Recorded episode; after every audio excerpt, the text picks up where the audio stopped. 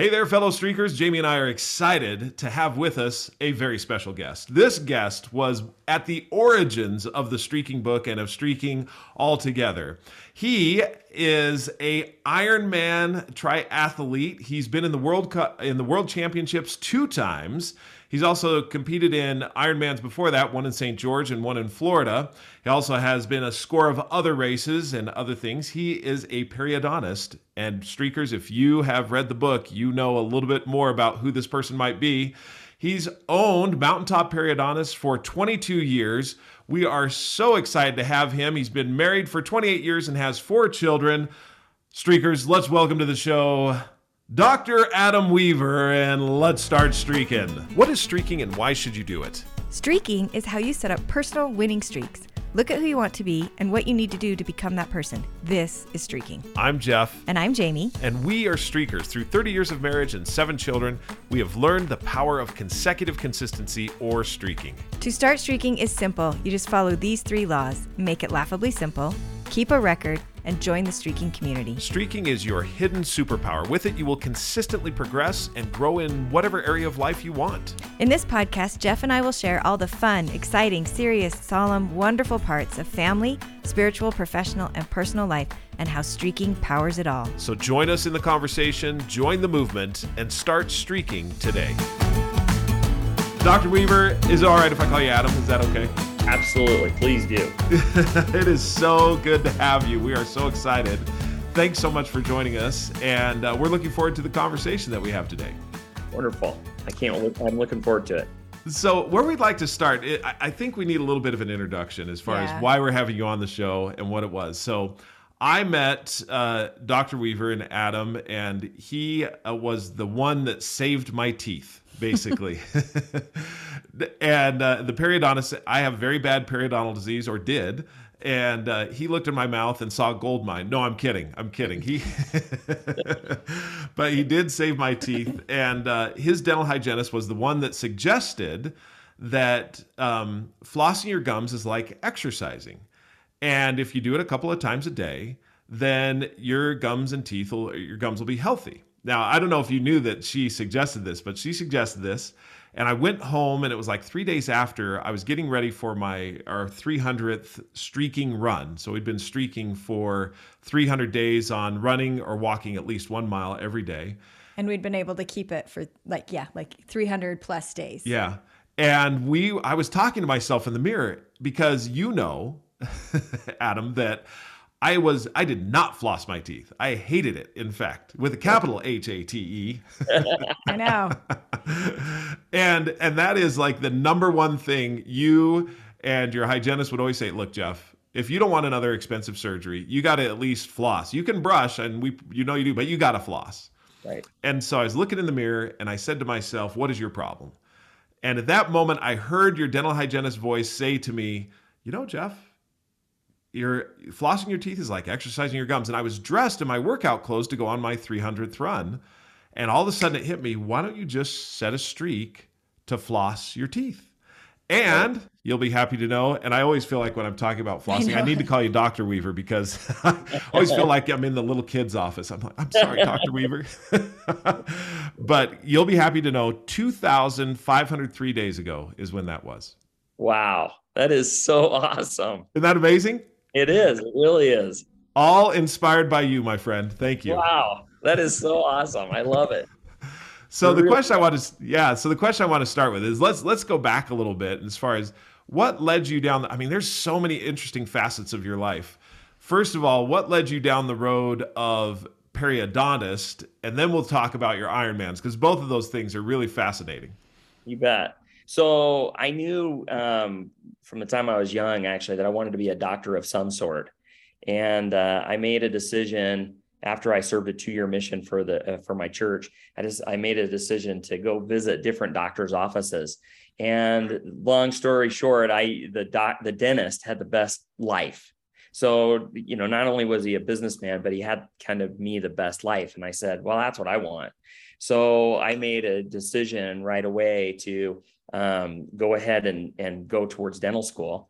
And I did. I got into dental school. And then while I was in dental school, I realized um, very early that I enjoyed surgery more than I did traditional uh, dentistry. I didn't didn't really like what they call drill, fill, and bill. Uh, didn't really love that, uh, but I did love doing surgery. I liked uh, all the surgical apps, aspects, so I kind of dove into the different specialties and found that to me periodontics had the best options as far as different surgeries so then i applied to different periodontal residencies i got into a residency in milwaukee wisconsin and uh, at the at the at marquette university and i ended up going there and uh, it was a three-year program and uh, so from 1997 to 2000, I did my residency, and then in 2000, I bought my periodont. I bought my practice. I came out and I just bought a practice that was from an existing doctor named Dr. McDonald, and uh, that's where it started. Wow. And periodontics is different in the sense that from just regular dentistry because of the surgery because of the surgery. I'm sure there's other things as well, and I'm, please don't take my ignorant view of it as, but uh, get, educate us a little bit more on that. What's the difference between it? Yeah, so perio means around, and so it's everything surrounding the teeth. So the gum and the bone that surround the teeth is my specialty, and so I focus on, you know, the quality and health of the bone and the and the gum tissue surrounding teeth. And it, and unfortunately that requires surgery most of the time to to correct problems that have taken place. Either I'm doing bone grafting or gum grafting, uh, things like that to to correct problems associated with uh, with that loss, with the loss of bone or gum surrounding teeth. Yeah. What's wow. what's as you look back over your the years of your practice, like what has been the most intense surgery that you've had to do? Like, what are the things that you're like, okay, it, that mine. one? It's mine. No. it's I think you're pretty peel, standard. when he had to peel back the gums, yeah. expose my entire face. No. Yeah, that is that is probably my bread and butter surgery. okay. So I, I, do a lot of that surgery. In fact, I would say I do that more than anything. Uh, the type of surgery that maybe you had done, Jeff. But yeah. yeah for the most part, probably the most intense surgeries have to do with what's called sinus augmentations, mm. uh, where I, if people are missing uh, bone in the posterior of their upper jaw, uh, they need to have that portion of their jaw rebuilt to place implants. And so, um, and unfortunately, there's a giant hole that we all have just below our eye in this area of our cheek. That's our sinus where our sinus sits. It's just a giant cavity within our, our head. And so what happens is many times i have to go into that sinus and make a what's called a window and then open that up and lift the sinus floor uh, up and uh, then pack bone into that area wow. so wow so that's yeah. That is intense. Is that like a several step surgery or is it just a no. one time? Yeah. It's usually a one step deal that we can do. And then you have to wait, let that bone heal, which usually takes six to eight months. And then before you can then place implants. An implant so, in there. Wow. All right. So we need to know, talk to us about the benefits of flossing because that's oh, that's really what saved my i mean you saved my teeth and then flossing was something that was quite significant yeah. So I tell, and it's awesome that my hygienist did say that because that's part of the training for my hygienist is talking about the importance of flossing on a regular basis. And that we, we have a saying that, we, you know, I know everybody's heard this, but you only floss the teeth you want to keep. Yeah. Uh, That's true because I lost the one that I wasn't flossing. Everything else. yeah, it's just uh, the, so the key is is being able to use floss on a consistent basis to get in the areas where your toothbrush just cannot reach.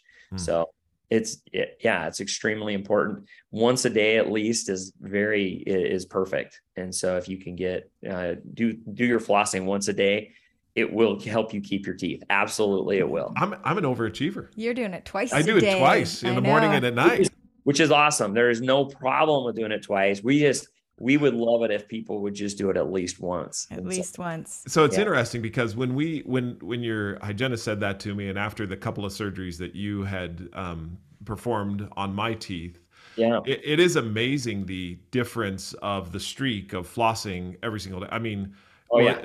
The, the buildup and everything else, it's just not there anymore because of the flossing. Well, people have this misunderstanding about plaque. In fact, every single day, it's kind of funny the stories that I get as I get new patients that'll come into my office and I'll do their exam. And almost all those patients come from a general dentist that has probably just cleaned their teeth. And in fact, I would say 90% of my patients that are new patients had just within the past month or so been into their dentist and had their teeth cleaned. And so I'll check and I'll say, you know, I'm noticing quite a bit of plaque buildup. And they'll say, that's impossible. I just got my teeth cleaned. That is almost always what I hear. and I say, well, and this is my story I always give them. I say, let's say I cleaned your teeth right now. Okay. In by tonight, you will already have millions of bacteria. Okay. Millions, not just thousands, but millions of bacteria by tonight. Wow. Now, if you then don't brush, let's say you're tired and you decide, I'm not going to brush or I'm not going to floss my teeth tonight. By tomorrow morning, you now have billions of bacteria. By tomorrow morning, 24 hours after you've had your teeth cleaned. There's when you get your teeth cleaned, the primary reason to get your teeth cleaned is to actually get tartar, the harder material that's built up on our teeth, to get it scraped off your teeth because uh, traditional brushing, brushing and even flossing if unless you're flossing consistently if you floss consistently you can keep that tartar from accumulating to great extents and that's the reason that you floss regularly. If you miss even a day or two with the salivary content that's flowing from our right underneath our tongues you will start to build up tartar within 24 hours too. And so that's why flossing on a consistent basis will keep that floss from accumulating or keep that tartar from accumulating See, Are so you just feeling proud of yourself right so now? I'm feeling so happy right now. I, I, mean, because because what you say, it, it, and it's amazing how that applies to life in the sense of how quickly things can go awry if right. you're not doing it every single day. Right. But how imperceptible the everyday seems to be in making a difference. That oh yeah. Like, it doesn't seem like a big deal doesn't seem to like just you have billions of do- billions yeah. of bacteria right. in your mouth. I know. As you were talking, I'm like, don't go floss and br- go, don't go brush your teeth right now, even though I want to. Like, Maybe I'll go brush my teeth right now and floss again. yeah, it is. It is extremely interesting. I just, in a way, it kind of. It, I, obviously, it's very frustrating as a dentist because you know people have this misconception. They're like, oh, I go get my teeth cleaned you know twice a year or even four times a year for some patients that have gum disease they need four times a year. And yet they have this perception that that somehow is curing them. But it's really the daily routine that will keep them from having surgery or losing teeth. It's that daily not the quarterly. Quarterly helps for sure but or the hat uh, once a year or twice a year will help but it's the daily that actually saves people and saves their teeth you hear that, streakers? Daily. That means a streak every single day. That's fantastic. Right. So that's what we'll have to set up. So in the streaking app, we'll have to get your office, Mountaintop Periodontics, set up as a group in the streaking app, and then we'll just have a recommended streak of adopt floss at least one time a day or floss at least two times a day as the recommended yeah. streak. Absolutely, that's great. I love it. well, that that leads us to uh, another the question that I you know um, as as you've been in periodontics and you've done all this, you also have this other passion, which has been an Ironman triathlete. Yeah. Tell us a little bit. How did that start? What got you interested in it, and what does it take to become an Ironman triathlete? So I'll kind of go back a little bit um, because there's a there's a lot of build to you know you don't become an Ironman triathlete like right away. Like you can do an, a triathlon for sure, but to do an Ironman is definitely a different beast.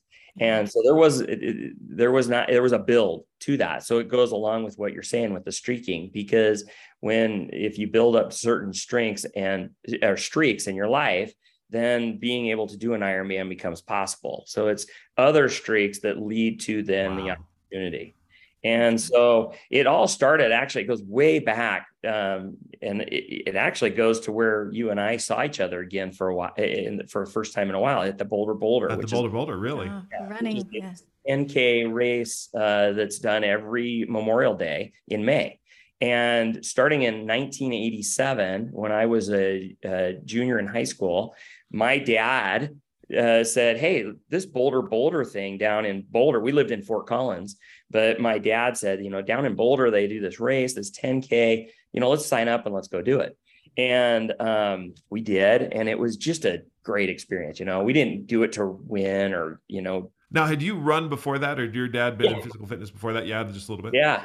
And in fact, my dad, I credit, a lot of credit goes to my dad. My dad, from the time I was, uh, young. He likes to tell this story, and actually, it just came to my mind. I totally forgot about it until just now. And that is um, in my church, there was a program when I was 12 years old that was only adopted for like a year or two. And it was a physical fitness program where you had to streak, where you could, you had a, it was a poster and you could fill in. I'm sorry for the I'm getting these little text. Sorry about that. Anyway, the, the, there's there was a, a poster and you would fill it in, and the goal was to do some kind of exercise every day. And wow. so my dad said, let's do this. And so we started this when I was, I think, 11 years old, and we would run. And it started out where my dad and I would run really close together, and it was great. And then we did it every single day. And we did the same route every day where people actually in our neighborhood would get to see us. And they, you know, it got to the point where I was better, I was a little bit faster than my dad. And uh, it was funny because my dad likes to tell the story of an old man that would say, you better i don't know if you'll ever catch him you know so far up ahead. But so it started then my dad really made it a point that we would needed to be physically active and that it would be helpful in our in our actual spiritual strength our temporal strength just kind of make ourselves stronger if we were actively if we were active. And then to make it more palatable and easier to want to do it he would set up mm-hmm. different like goals you know, and he would say, you know, we're going to do this race. And so we prepare for that race as if that was, you know, the reason we were doing our streaking of running yeah. is so that we could get to the point where we could actually race in a race.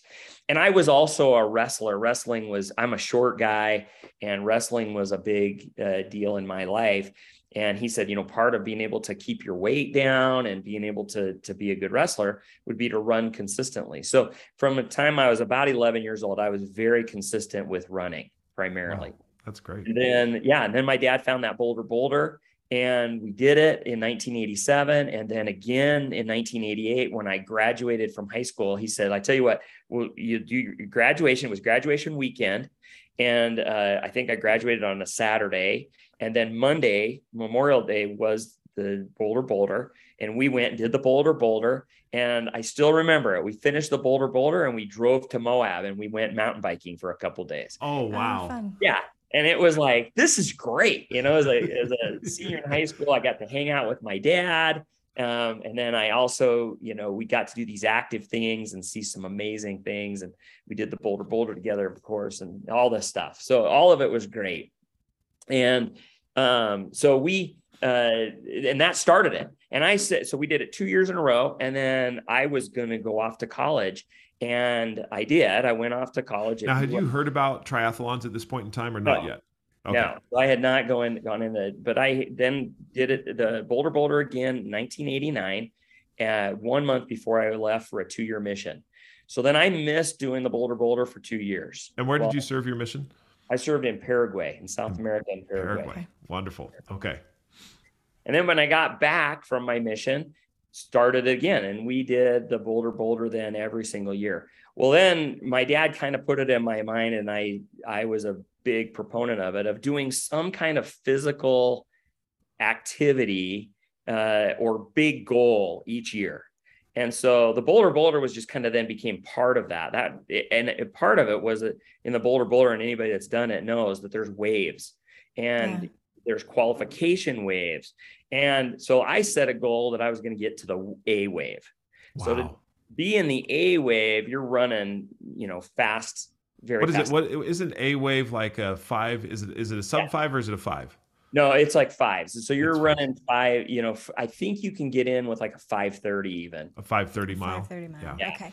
Okay. And so you had to kind of get to that point and then you could be in the A wave, the elite A wave, you know, and you kind of feel cool, of course, you know, you get to walk past everybody and you've got that A on your bib and everybody knows that the only way you're there is if you've qualified for it.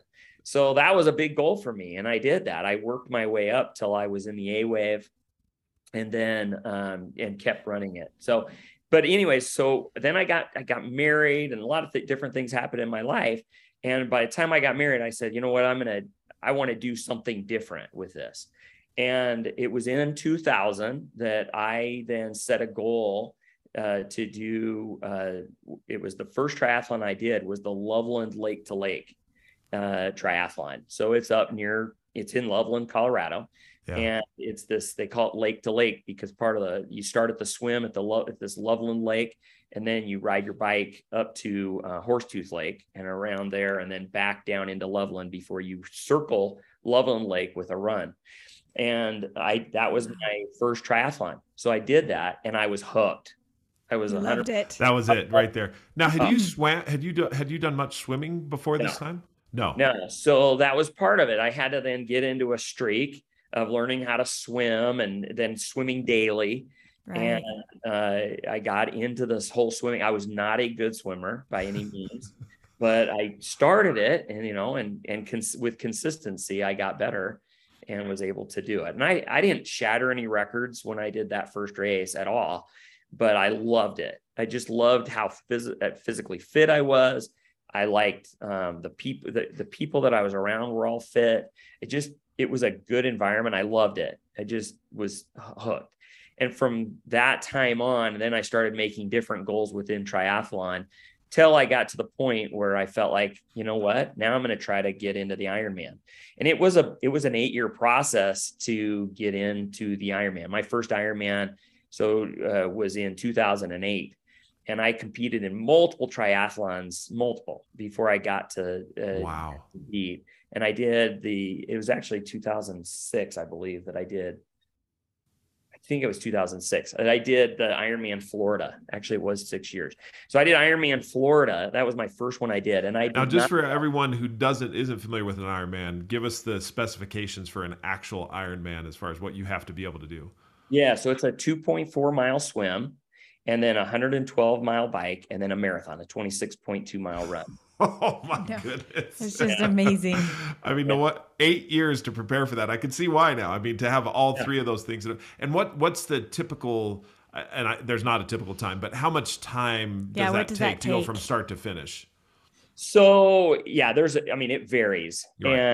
And first of all, let me just say that I think anybody that does an Ironman is great. And so there's Yeah. not like a time that I would say is a bad time really because just getting out there and finishing And it. finishing is amazing. Yeah. so I I really do believe that.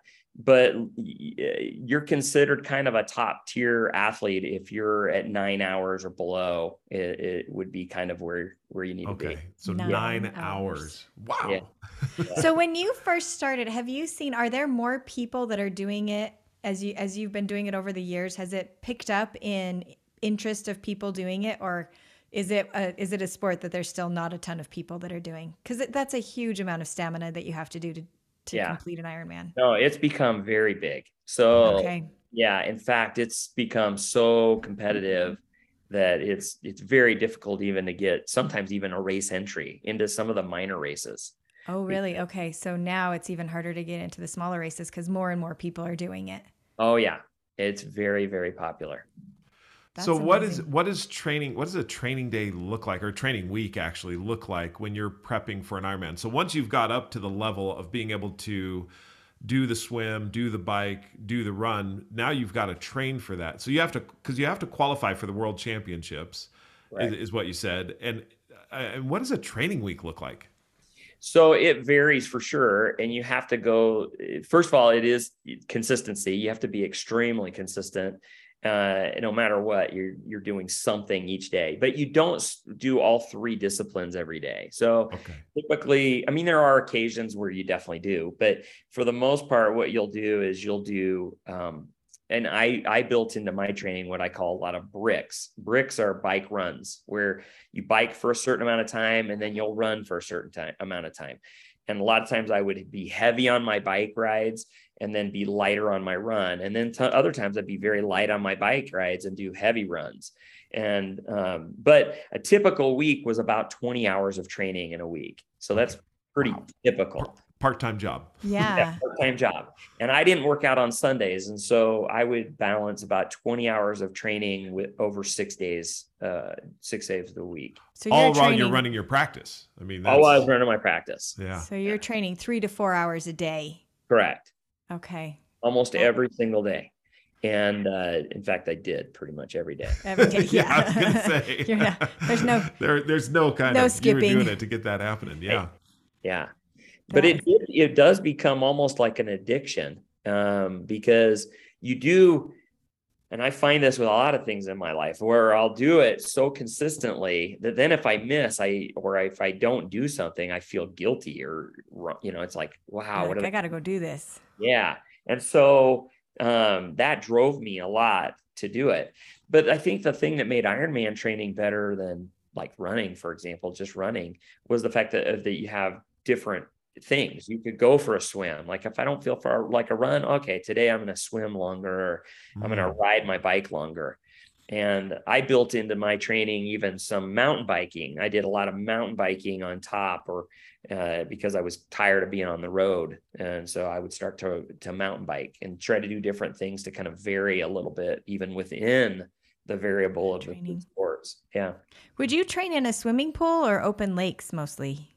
Both. So you have both. to do a little bit of both. Yeah. Okay. I would most of my training for sure in a pool. Okay. But then um, once to twice a week, I would go and do open water swimming. Wow. That's amazing. All right. So tell us about qualifying for the world championship. What, what was what was that race and what did it feel like when you knew you had qualified?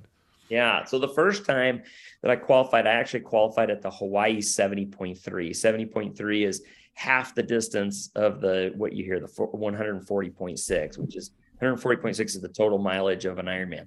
So there was a Hawaii 70.3 uh, that was held on half of the the World Championship course in in Hawaii, and I did that in May. Uh, it was May of 2008 that I did that, and I ended up uh, doing. You have to place basically in your top top one or two uh, in in your age group to then qualify at that race. Some of the other Ironman qualif- qualifiers, you have a little few. You have fewer. You have I'm sorry, more qualification. Um, yeah, there's more people that qualify, but in the 70.3s, it was just one or two. And okay, okay yeah, I see. So if yeah. you're not doing the full thing, you've got to be the best. You've got to be the, the best at the half. Got okay. it. So I had really dialed it in that year. I had uh, got a coach thanks to my wife. My wife was awesome and it was the, it was the Christmas gift, right? I mean, was. yeah. So I got a Christmas gift, and it was the the the December of 2007. My wife gave me the Christmas gift of get of hiring a coach, and the and then the entry into the Hawaii 70.3. How did so, you go about finding your coach? So um, it, I it was as I had raced over all these years, I had seen certain athletes that were I thought phenomenal, and uh, pe- most of them in my age group. So I'd see these people that were competing within my own age group, and they'd beat me, or you know, and I'd I'd be like, oh, you know, and so you know, like you say, if you can't beat them, join them, right? And right. so I and talk to these athletes, and I'd be like, you know, how did you what did you do? And they'd say, well, I hired this coach. Anyways, and I, I, I had found a guy. My, my biggest thing was I wanted somebody that had kind of been there. And so I hired a coach actually out of Montana. His name was Jay Marsh. His name is Jay Marshall. And Jay um, had been, uh, he had made all the trans, he'd kind of done the same thing I did, except for that he'd gone to the point where he turned pro. He was a pro, he turned a pro triathlete and had been very competitive. And he was kind of an ornery guy, uh, not very, he never sugarcoated anything. And that was kind of the guy that I, I knew that's kind of the personality that I needed uh, because he would tell me exactly how he felt about what I was doing. What you were doing. yeah. Yeah. And so he, I hired him on and, and he got, he, he, it was amazing. He, he totally turned me around. I was a good athlete for sure, and then I turned into a, definitely a much better athlete. So, and what was it that what was it that he helped you to be a much better athlete? Was it diet? Was it exercise? Was it regimen? What was it that kind of moved you to that next level? Yeah, so he was a big believer in what's called lactic threshold. Mm-hmm. And so that's the that's the point at which your body starts building too much lactic acid. And so he would do these tests where he would draw my blood while I was working out. Usually it was on a treadmill or on my trainer in the basement. And he would come in and he would yeah, build me up. And then, anyways, he did this test, to test what's called lactic threshold. And basically, what it was is he would find that point that you could go and kind of go all day riding or running uh, so that you didn't build up so much lactic acid that you would then, you know, bonk or or fall off. Wow. And so he had me dialed in where I knew exactly, you know, how fast I could run uh, and how much power I could use on my bike before I would then die off. And so literally it was all scientific. While I was riding my bike, instead of looking how fast I was going or even paying attention to other athletes around me, I was literally focused on my power. And if I if I let my power go up too high, I knew I was going to bonk. And so I didn't do it. I just stayed right in that zone and I never went above it. And if I he he basically told me that. He says if you don't go above this number, then you will be fine. You will race and you'll do great and your times will be amazing. And I just believed it and I did it and it worked like a charm. Is that fascinating? Yeah, that's totally fascinating because I look at it and I think how amazing to be able to find what your body can do, but right. then even more amazing to be able to have the confidence that you're like, I know exactly what I need to do. I'm not going to do more. I'm not going to do less. I'm going to do. I mean, that this. takes some discipline yes. right there, especially when people are either passing you or you're passing yeah. people. Oh, yeah. and not trusting how you feel, but trusting that number where you're like, this is the oh, plan yeah. and I'm following it. And the hardest part with Ironman is it's so mental because it's such a long race. Yeah. And so what I found was that at 50 miles, for example, into the bike, where you're just not even to the halfway mark even yet, it's mental. You're going, oh my goodness, I'm at 50 miles. I I'm I still have, you know, what is that? 62 62 miles, yes. miles left of riding. And i've got these people passing me and i feel fit. Usually you're feeling okay so i'm feeling fit. People are passing me and i'm focused on this number. It's literally i'm just looking at this number and i'm just going is this gonna work? You know? And so it was very hard especially when you're competing because you do want to just push it, you know, and you feel like, oh, these guys that just passed me, I could totally hang with them. Yeah. I could, but I knew that if I hung with them then, I was going to pay for it later. For yeah. sure. Right. So, so can you just can you through training can you move your lactic zone to to a better number? Is that is that kind of the idea? Is you're moving yeah. your lactic zone or whatever it's called? Yep. So in January of 2008, for example, he did my first lactic uh, threshold test and then he said, We're going to check you again in six weeks. We're going to do this training and we're going to do it in six weeks. And it had gotten better and I'd gotten more speed. And then we tested again. He set a new point and he said, Okay, here's where you're at. And we did that every six weeks. And then he, we got to the beginning of May, um, few, you know, basically the month before, where he said, This is where we're going to set your lactic threshold. And this is your power and this is your run. And you're going to stay with that. And then and then he tapered me into the Ironman 70.3 and it worked perfect. Did it just worked beautifully? I mean, so you perfect. stuck with that number. You were just absolutely dog on a bone on that number. Oh yeah. Did not, I didn't, I didn't move at all. I stuck right with it and it worked like a charm. So you, you don't see it till the run. So like on the bike, I came off decent, but I think I was in like 10th place in my age group going, coming off the bike and I was like, oh man, I'm never going to get a spot. And, uh, you know, and, but then I got on the run and my legs felt fresh and I started picking people off basically as I was going through the run. Really? So you yeah. stayed in your number. That was so Jamie and I did um, the Hood to Coast. Uh, yeah, the, yeah, we did the Hood to Coast, the 200 miler as a team. And that was one thing. Roadkill was was huge as you're going along in the later part of the run. You know, yeah. we're picking off because we'd mark it on the van as far as how many people we'd pick off at the at the last part of the run, and I'll tell you, everyone that went out fast, you start yep. picking them off significantly yep. at the end. Yep. Wow. There is, something amazing about knowing your own plan. Yeah. And then and then sticking to it in the face of all opposition, whether that opposition is other people competing that you that you feel like I can take them or just believing the mental belief in yourself. So that is super How did you handle times where you you must have had runs that or bikes or swims just times in your training that you're like, why am I doing this? Like, how did you keep going during those times when you really started to think, what am I doing here? So I'll be honest, uh, you have to think of different things that um, that will motivate you because it is not easy. And there are times where it's literally a grind, and you're like, why why would I do this? Um, and I, it gets a little personal, but I have two brothers that have passed away. Uh, my oldest, I'm the oldest of six kids in my family. Um, and then I have a sister, and then I have a brother named Tyson. And Tyson was born with a disease called Batten disease. And it's a it's an autosomal recessive genetic disorder. So my mom and dad are both carriers of this gene, wow. and uh, they had died. Uh, so both both Tyson died, and then uh, then after Tyson, I have a brother named Derek, and then after him, I have a brother another brother named Timmy, and both Tyson and Timmy, the TNT Bros, we call them, the TNT Bros, uh, both had this terrible disease, and they died.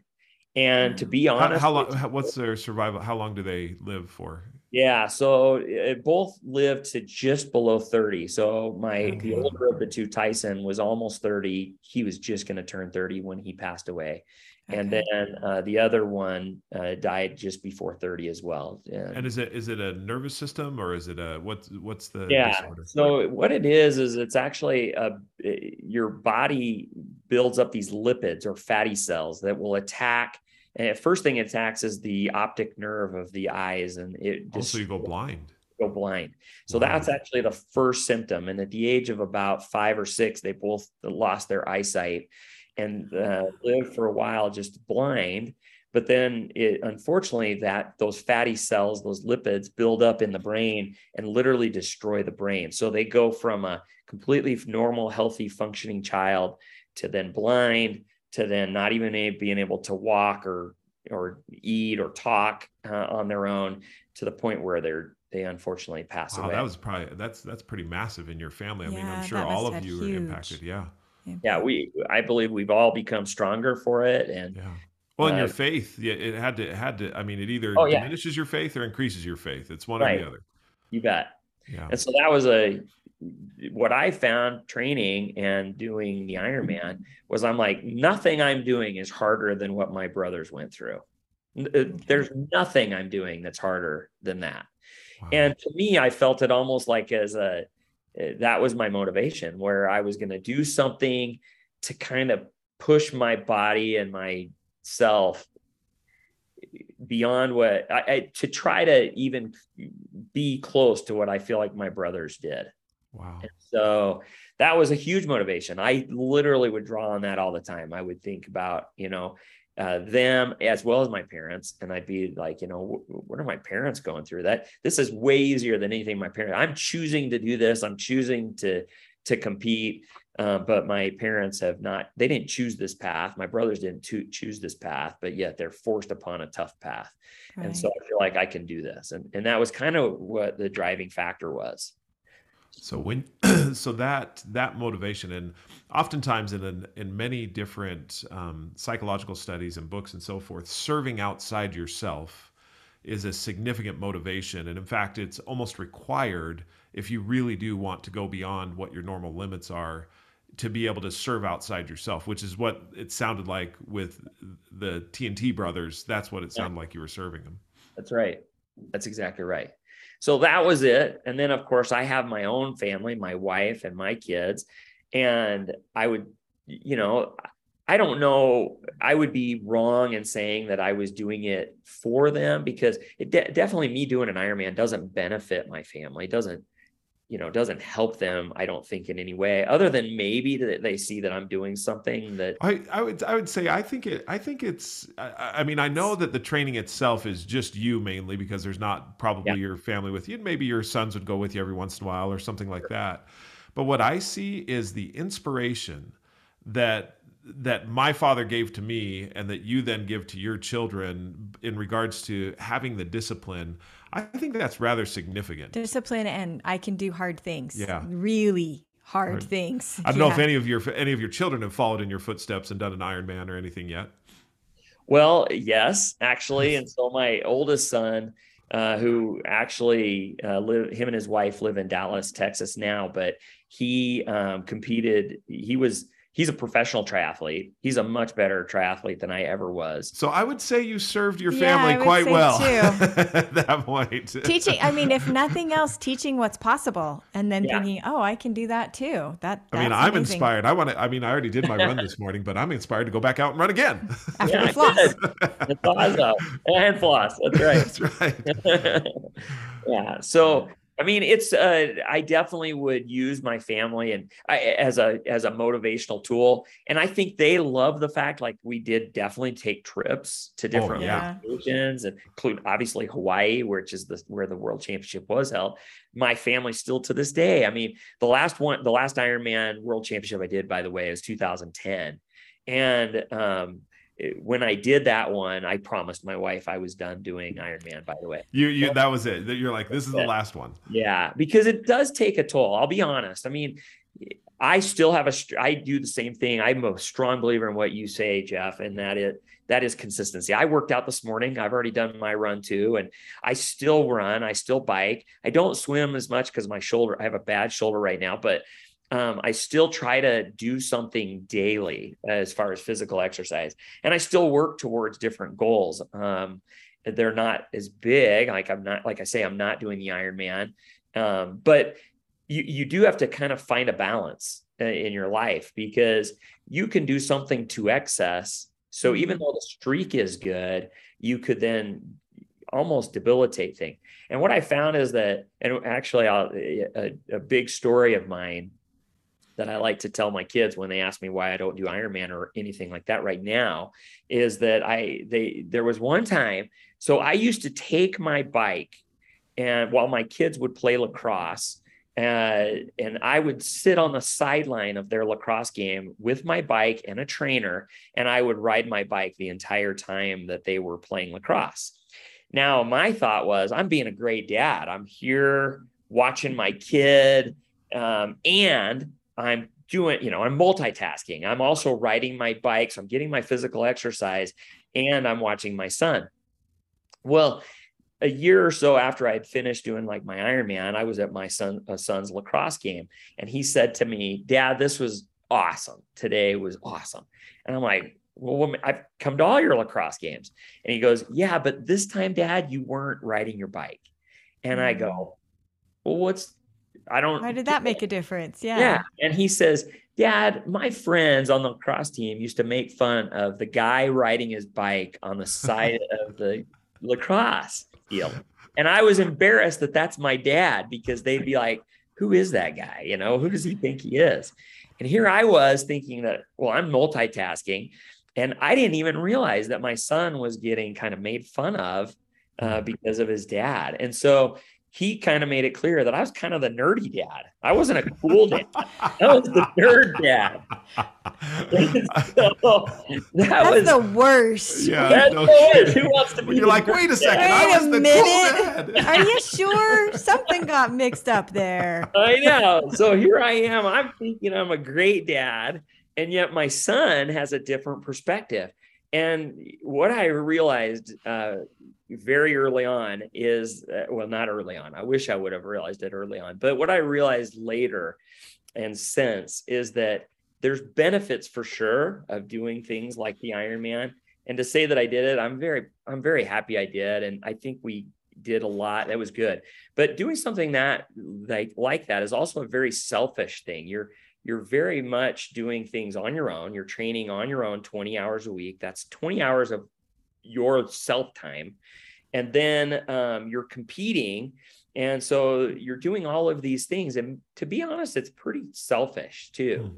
Now, there's nothing wrong, I don't think. Like, I wouldn't say it's wrong to do those things, but I definitely think that there's a balance. And I, I Mhm. realized it mostly because of my wife. I could see the toll it was taking. While I'm out for these long rides, you know, there were days where the kids were having real struggles and I'm riding my bike, you know, and I'm not realizing what my wife's going through at home so that I can be riding my bike for five hours, you know, or Yeah. whatever. right And so there's always there's goods and bads with everything. So being able to find the balance, and, and I think I've done that more lately. eh, Is that in my life is that I still work out daily.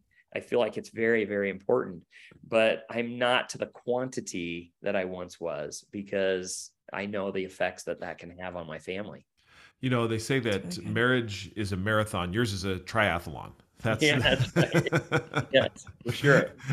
sure. So, so just to, just as we finish up here, thank you so. This has been so invigorating, and you're such an inspirational individual. And thank you also for sharing your personal insights mm-hmm. and understanding, and and and what that means to our streaking audience. I mean, the, the streaking audience is worldwide and every we hear all the time from different people about guests that we have on and it's it's really neat to hear your story just tell us as in conclusion as we finish up here yeah. what is it like to cross the finish line of the world championship i mean what just i know none of most of the people never will never ever that. experience that and i don't know if you can put it into words but what is it like it is seriously awesome. I mean, I, the there is nothing like it. I mean, everybody that I'm sure everybody's heard probably that when you cross, the announcer says, you know, they'll say your name, Adam Weaver, you are an Iron Man.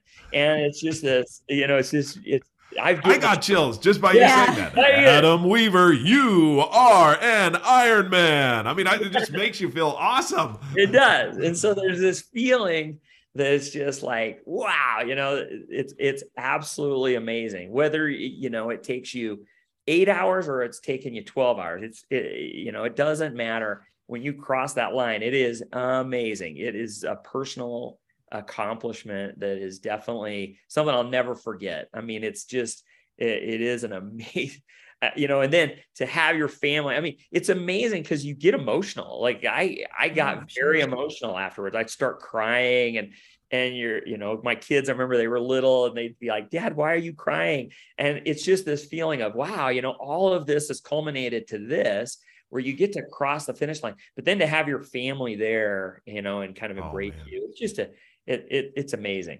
The the crossing of the finish line is amazing but that being there with your family to me was just the that's the icing on having someone to share all of that with yeah and, and be a part of it that is yeah. amazing yeah. wow so. Well, Streakers, we've been on with uh, Dr. Adam Weaver, Mr. Phenomenal. He uh, saved my teeth. He can save yours if you have periodontal disease. Um, if you would like uh, to get more information, can they reach out to you? Can our audience reach out to you and ask questions? And where would they do that? Yeah, so probably the best way to reach me is to email me I think that's probably the best way. The best, and my email address is dradam3 at comcast.net. And that's D R A D A M 3 at comcast.net. That's probably the best way to reach me for sure. Uh, but yeah, I, would love to. I'll answer anybody that were, were to email me. That's great. great. Do you coach anyone? As far as I have you thought about coaching anyone? Well, your son maybe, but have you coached yeah. others? So I did coach for a little bit after I finished. I uh, in 2010 I coached for a couple of years uh, for a couple of athletes, and I've done a little bit of coaching even uh, fairly recently. But no, for the most part, I've decided not to coach anymore at all. And yeah. Uh, my even my son, my son uh, who is a professional triathlete, ran at the for the BYU national championship cross country team. Wow He's uh, he just qualified for the Olympic trials in the marathon uh, with a phenomenal race he did in Minnesota. That's and, great. You know, he's he uh, doesn't need my coaching at all. I mean, he's but he does get his own coaching and he coaches people as well. And he's he's a much better athlete than I ever was. But well, yes. I think you inspired them, definitely. You've inspired us and you've yes. inspired our audience. So thank you very much. Streakers, if you'd like to reach out to Jamie or I ask us questions, you can do so at Jeffery, J E F F E R Y, at streakingmastery.com or Jamie at J A M I at streakingmastery.com. If you'd like to learn how to start streaking and set up the floor of your streaks to one day be an Ironman triathlete, you can order the book from Amazon, Barnes and Noble, or anywhere books are sold. That's Streaking, S T R E A K I N G, or you can download the app, which it's the Streaking app. It's the social media platform for self improvement. You can see all kinds of people's streaks and what they say about them. Again, it's the Streaking app at Google Play or the Apple App Store. Until we talk again, keep streaking.